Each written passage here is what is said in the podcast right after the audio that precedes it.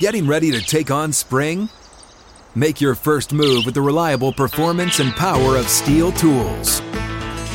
From hedge trimmers and mowers to string trimmers and more, right now save $30 on the American-made Steel FS-56 RCE trimmer.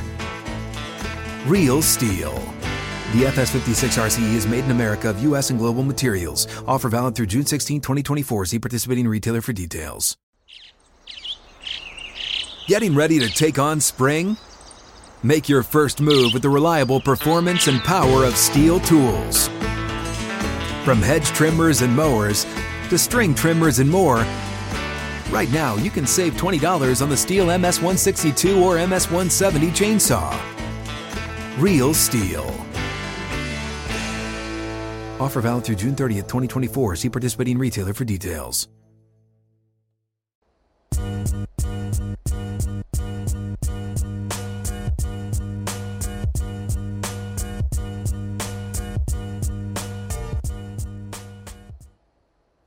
What's up? Joel Klatt here. You are watching Breaking the Huddle. This show is brought to you by Dr. Pepper. Remember, it is the one fans deserve. Lots to get into today. I've got you, my top 10 teams in the country, the way I see them. Some of my thoughts on those teams as well. I'm going to break down OU's offense. What's going on with Spencer Rattler and the OU offense, and maybe a little message for Oklahoma fans. We're going to talk about this wide-open year of college football before we get to Klatt back in the last segment. But let's get to it right away. My top 10 teams in the country, but we always start with the teams that just didn't quite make it. So my almost top 10 in the country, the way I see it, I've got Ole Miss, Arkansas, BYU, and Michigan State. And I know a lot of people are like, why in the world is Arkansas not in your top 10? Well, because I think it remains to be seen what and how good they are. Remember that win against Texas A&M, however impressive it was against a Texas A&M team that has not been impressive at all. Defensively, they've played well, but A&M only beat Colorado by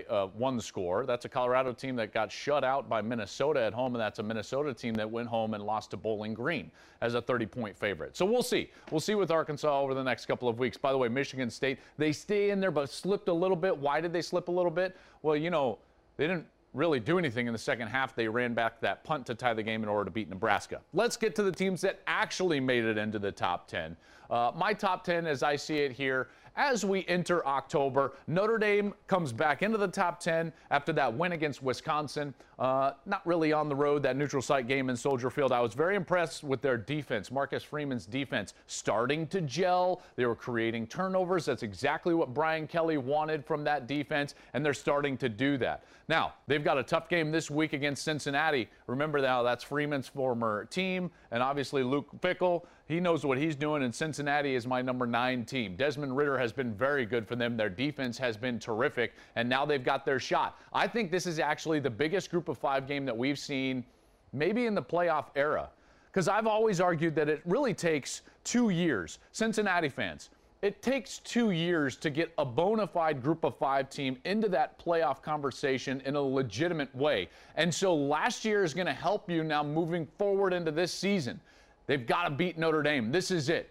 If Cincinnati wants to go to the playoff, Bearcat fans, if you want to go to the playoff, this one's a must. This is the biggest game a group of 5 team has played in the playoff era. If they get this one based on the rest of their schedule and what's happening around the country, we very well could see Cincinnati in the playoff, and I think that that would be a really good thing for college football. All right, we continue to move up this top 10. I've got Ohio State moving up to number 8. People are like, well, what in the world? Ohio State hasn't looked very good. Would it surprise you at all, college football fans, would it surprise you at all if I told you Ohio State was actually leading the country in yards per play at just over 8.5 yards per play? You'd probably be surprised, right? You're like, whoa, I thought the sky was falling at Ohio State. Well, maybe not necessarily. Now, Kyle McCord started last week. It looks like C.J. Stroud's going to be healthy, and we're going to see what happens with the development of their defense. But as this team starts to gel and develop, Travion Henderson gets more carries. Watch out for Ohio State. They're still the team that you've got to knock off in that Big Ten conference. All right, we continue to move up. Florida goes all the way up to number 7 for me because of the way they can run the football. All right, they lose to Bama basically because their two-point play was not any good. But that team can run it. They're fast on defense. I was impressed with what they have done, even at 3-1. They're my number 17. Penn State's at number 6. Obviously, we know what Penn State is, but I think what has been really fun to see for Penn State is the development of their offense. Sean Clifford, he's up 11% on completion percentage from what he was a year ago. So the new offensive coordinator is working. Mike Yursich is doing a heck of a job. Jahan Dotson, he's got at least 5 catches and a touchdown in every single game this season. That's what you got to do, is get your playmaker the ball, and they've been able to do that. The defense obviously has been tremendous. I've been talking about that all year long. I've got Iowa at number 5, although some concerning things popping up in regards to Iowa, namely their inability to run the ball. They're only running it for 3.3 yards per play. That's something to watch out for. They ran it for under 2 yards per play against Colorado State last week. They were able to win that game, but yeah, you know, we'll see where Iowa goes from here, even though they get into my top 5. Now the 4, Oklahoma, I've still got them at number 4. I got a lot of people expressing a lot of frustration with OU at number 4. And the bottom line is this. OU, while they have not looked great, are still 4-0. This is still a team with a very high ceiling. And I think that they can correct some of the errors that we're seeing. So OU is going to remain at number 4 because of where they can go and their ability to continue to win these games even when they're not playing well. I think Ohio State would probably trade places with them after that loss to Oregon. All right, at number 3 for me is Oregon. Obviously, that win on the road. Oregon's 4-0. They're going to be my number 3 team in the country. They can still run it well. They didn't look great against Arizona. That's an Arizona team that looks like it might not win a football game, but they're going to continue to be good. And by the way, Kayvon Thibodeau probably going to be back into the lineup for Oregon here moving forward. So we'll see how good their defense can potentially play. Georgia at number 2, and then Alabama at number 1. And those 2, I feel like, have really separated themselves out. If Oregon would have looked more dominant against Arizona, I probably would have separated the 3 out. But really, at this point, it's Alabama and Georgia, what they've been able to do. Bryce Young looks really good and comfortable even as a young quarterback. Georgia's defense has scored more touchdowns than they've given up. And JT Daniels is second in the country in completion percentage. So it looks like they're the biggest threat to Alabama at this point, and 2 teams that have kind of clearly separated themselves out, and then a whole mess of teams that are going to be jockeying for that 3 and 4 position when it comes playoff time. Let's dive into OU's offense, okay, shall we? Because last week, listen, it wasn't good, and it's not what we expect from the Oklahoma offense, and we started to hear those chants for Caleb Williams. We heard them, OU fans, but was it necessary? Was it Spencer Rattler's fault? Well, let's take a look under the hood and actually see what's going on with the Oklahoma offense. First, in order to know what's going on, you got to take a look back and say, what were they? How did they have success? Well, I would argue that it actually starts with the run game.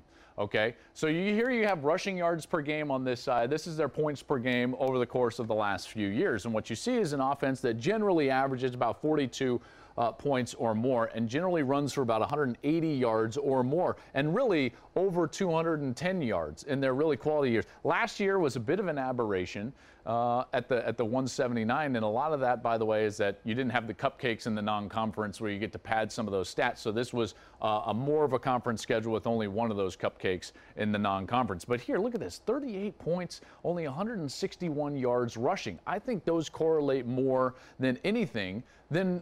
In particular, when you're looking at what's going on with them. In the last couple of weeks, we've seen the lowest point total in the Lincoln Riley era. I think it's because they can't run the ball. This offense is predicated on running the football, and the chain reaction of the Oklahoma offense kind of goes like this. If you don't have any run game, then you've got no play-action pass. The play-action pass is where they're explosive. This is the way Lincoln Riley gets those big plays, and a big reason why they've been able to average well over 40 points a game throughout his tenure. When you have no play-action pass and no ability to run the ball, you become one-dimensional, and you've got no ability to protect the passer, in particular versus very good defensive lines like West Virginia had last week. And when you can't protect the passer and you're one-dimensional, you've got no chance. Okay, so let's walk through this a little bit. What does that chain look like? Well, let's start with the no run game. What happens in the run game when you don't have success? Well, generally, you don't block down linemen, and you don't get any movement on the double teams. And the double team movement is so critical for Oklahoma, in particular with their favorite concept, the GT pull scheme. When you're pulling linemen, you better get movement on the double team, or else you're not going to have any shot in the run game. Let's take a look at what we've got with the run game. Okay. This is just a simple handoff from Spencer Rattler. Eric Gray's in the backfield, but watch, you just got down linemen, two down linemen and an outside support player. They have got to be blocked. You've got to cover up that color. Those guys are totally free right off the bat. Eric Gray's got no chance here, and in fact, with three free Mountaineers in the backfield, he does an unbelievable job just getting positive yardage. That cannot happen. That can absolutely not happen. Here we have another run play where you've got a total whiff up front. Akeem Mesidor, number 90, just in the backfield. No chance for the running back. There's no way you can be effective in the run game when you're not blocking the down lineman. That is a huge problem.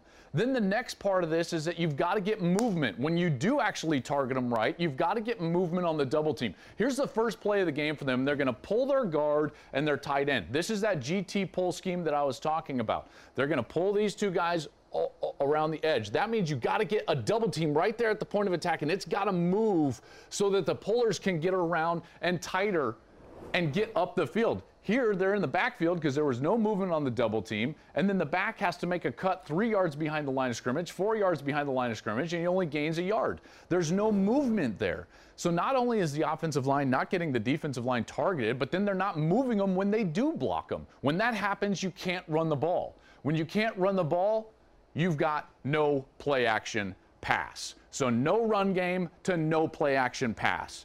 And what are the elements of play-action pass that they're struggling with? Well, in order to throw the ball down the field for explosives, you've got to protect your quarterback. And in order for those to be effective in the windows down the field, you've got to put conflict on the second and third level players with the run fake because it's been effective. So what happens when you don't have those two things? You don't have play-action pass. You can't be explosive. Let's look at the film. This is a great formation. Lincoln Riley has a tight formation of the field. The tight end down here, they're going to run Mims on this deep over route. They've got him, except there's a free rusher. Just a total whiff and protection. Rattler's got to exit the pocket. If he's able to hold the ball, remember, this is a deep down the field crossing route. He's got to hold the football for a moment in order for Mims to clear the linebackers. They've got the look. He's wide open, but he can't sit there and throw the ball from the pocket because they have a breakdown in protection, and he's got a free player right in his lap. That's no good. Then they don't put the second and third level players in conflict. Why? Because they're not effective running the football. Right here, they're trying to get this outside linebacker to squeeze down. Okay, with the play fake in his face, they want him to squeeze down so you can drive the ball on the outside. But now he just stays out there on the hash. He gets width, which is going to force Rattler to throw the football with too much air. He's going to have to layer this ball in there, and it allows the corner to break on the route. That trajectory is forced by the fact that the outside linebacker was way further outside than he should be based on the fact that he's not in conflict because you can't run the ball. If that ball is driven out to the outside shoulder, the corner can't come up and pick that ball off. So that pick was a direct reflection of the outside linebacker being in a spot that he shouldn't be in based on the fact that you can't run the football. So when you can't run the football, you've got no play-action game. You can't be explosive down the field. When you can't have play-action or run, there's no protection because you're one-dimensional. So we take a look at the opportunities that Oklahoma has to just straight drop back and pass, and this is not where Lincoln Riley wants to be. This is a third down, and now what you're going to get is you're going to get drop seven and then four guys up front that are just going to get after it. Watch how the Mountaineers attack with just four. First of all, they're going to loop their defensive tackle around. But because there's just one dimension of this offense, the defensive end right here is just going to rip through. Look at the aggressiveness that he works with. As they're running the loop right here, the double team gets totally split by a rusher that has no wherewithal for the run game. Why? Because they can't run it. He even gets held, and he still gets to the quarterback. But it wasn't just that play. It wasn't just the loop. They've got an inside the 10-yard line ability to score a touchdown, and they get the look that they want. It's one-on-one on the outside. If Rattler gets time, he can exploit the one-on-one on the outside, and he doesn't get any time. The tackle doesn't kick out because this rusher has no threat of run game, so he can just scream around the edge, and he gets there, and Rattler has no ability to step in that throw or stop. Watch him have to throw off his back foot and his step before he wants to because that rusher is right into his face. If he allows Hazelwood to break out of that and he holds the ball for just a beat longer, that's a touchdown for Oklahoma. See, so here's the problem, folks, is when you go through this chain reaction, you can't run the football, you've got no play action, you've got no protection, guess what? You've got no chance as a quarterback. What's Spencer Rattler supposed to do in those scenarios that I just showed you? Here's the deal, OU fans, I understand you were frustrated. I get it. You've seen great offensive football basically since you've been a fan of Oklahoma. This is one of the great programs in our sport. But the bottom line is you don't chant for the backup quarterback when you don't know what's actually going on the field. Spencer Rattler wasn't the problem on Saturday night. I know you wanted to score more points and you just want to take it out on the quarterback, but the backup quarterback's not going to do anything different in those situations. Why? Because he would have had Mountaineers in his lap just like Rattler did. Spencer Rattler was not the problem. It was the offensive line. If the offensive line doesn't get fixed, then they're going to continue to have these problems. But stop chanting for the backup quarterback unless you know exactly what's going on the field. Now you do. So maybe you can get on those O-linemen rather than your quarterback. That's still a team that has a lot in front of them and has a very high ceiling. But let's stop chanting for the backup when we don't know what's going on the field. New blood in the playoff. Is it possible that we could get a team that has never been to the playoff into the playoff this year? Well, it looks like it. It certainly looks like a year in which we have more parity. We've seen Oklahoma struggle. We've seen Ohio State lose. We've seen Clemson lose twice. I think a lot of people have talked about how that's injected some sort of energy or excitement into the sport based on the fact that we have more teams now that feel like they have a legitimate shot at a playoff berth. So let's look at it. Let's dive into this and see who are the teams with a legitimate shot. This is the AP Top 25, okay? And as we look at the AP Top 25, I want you to kind of focus on a few areas here, okay? If you philosophically walk this down, the SEC, clearly their champ is going to get in, and they've got two teams at the top right now that are going to be very tough to beat. I think that the ACC right now has put themselves in quite a predicament where you could absolutely see that their champ, unless Wake goes undefeated, probably is not going to get into the playoffs. So where's our best chance for new blood? That kind of leads me to believe that our best chance is in the Big 12, the Big 10, or the Group of 5. Okay, so let's look at those a little bit deeper.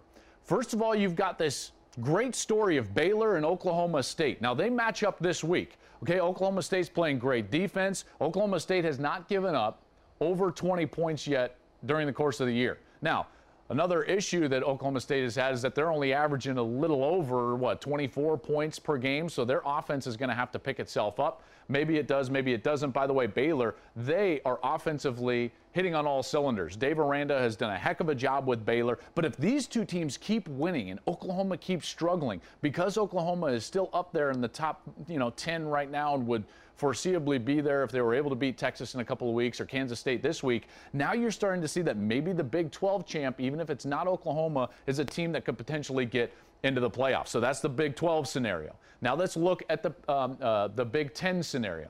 Okay, the Big 10 scenario for me, it happens like this. Ohio State has the loss, but you've got all these other teams that are up there rated highly. Michigan is rated highly. Iowa and Penn State.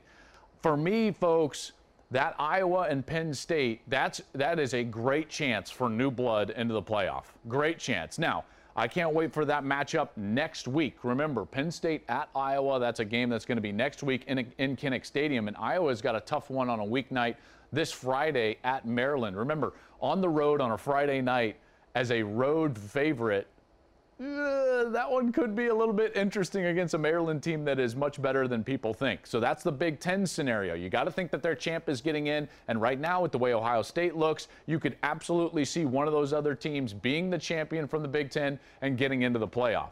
Then you start looking at the Group of 5. If there's going to be a Group of 5 team getting into the playoff, this is going to be the year. Because remember now, you've got teams at the top, your OUs, your Ohio States, your Bamas, your Georgias. They have guys go to the NFL regardless. What do the Group of 5 have and some of these other teams? They've got super seniors in COVID year. Okay, so they've been able to develop these guys. They've got more experience than what they normally have, and I think that's paying huge dividends. So now Cincinnati's got a chance to match up with Notre Dame. And if they beat Notre Dame, they're going to be in a great position as these other teams knock themselves off. Remember, Penn State and Iowa play each other next week. Remember, Georgia's got Florida in a few weeks. Alabama has got to play Ole Miss. Arkansas and Georgia this week. As they knock themselves off, Cincinnati, if you beat Notre Dame, you might be in. If there's going to be a year for a Group of 5 team, I think that this is it. So that should make BYU and Coastal and Fresno State very excited. The problem for those other three teams is Cincinnati, because Cincinnati has got that two-year runway that I talked about earlier. If we're going to get new blood into the playoff, I really think it rests not completely, but on three teams. You've got Penn State, you've got Iowa, and you've got Cincinnati. Those are your best positioned teams to potentially get into the playoff as new blood that have never been there before. Arkansas fans might be a little upset at me, right? Well, hey, what about Arkansas? They beat Texas A&M. You still got to go and you got to take down some big boys. You got to take down some really big boys. That's why I didn't talk about some of these teams like Florida and Arkansas and even Ole Miss, is because you still got to go knock off Alabama and Georgia. Do we really think that's going to happen? Probably not. Pac-12, you're sitting pretty. Oregon is sitting there, and even with a loss in UCLA, if UCLA could take care of business, match up with Oregon in a couple weeks, maybe beat them twice, I think UCLA could even get themselves in there. So we're starting to see this kind of play itself out, where we've got some fresh blood in college football vying for a potential playoff berth, and I think that that is absolutely great for the sport. The Dr. Pepper tuition giveaway is back. To enter for a chance to compete for up to $100,000, upload a TikTok using I Deserve Tuition Contest and the official sound Sweet Tuition to show why you deserve tuition.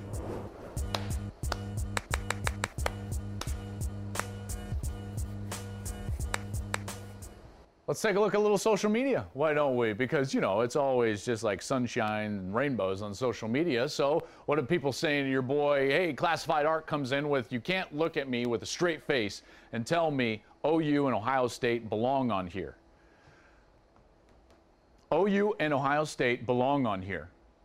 Key, straight face. So I literally can. And who's beating them? Oregon, I guess. That'll do it for me today here on Breaking the Huddle. Remember, we got a huge matchup. Wisconsin hosting Michigan. That's the Big Noon Saturday game. Big Noon kickoff is going to be live from Madison. That is at 10 a.m. Eastern Time. Can't wait for that one. Going to be a defensive showdown as the Wolverines and Badgers clash there in Camp Randall. That'll do it for me. This show is brought to you by Dr. Pepper. Remember, it is the one fans deserve.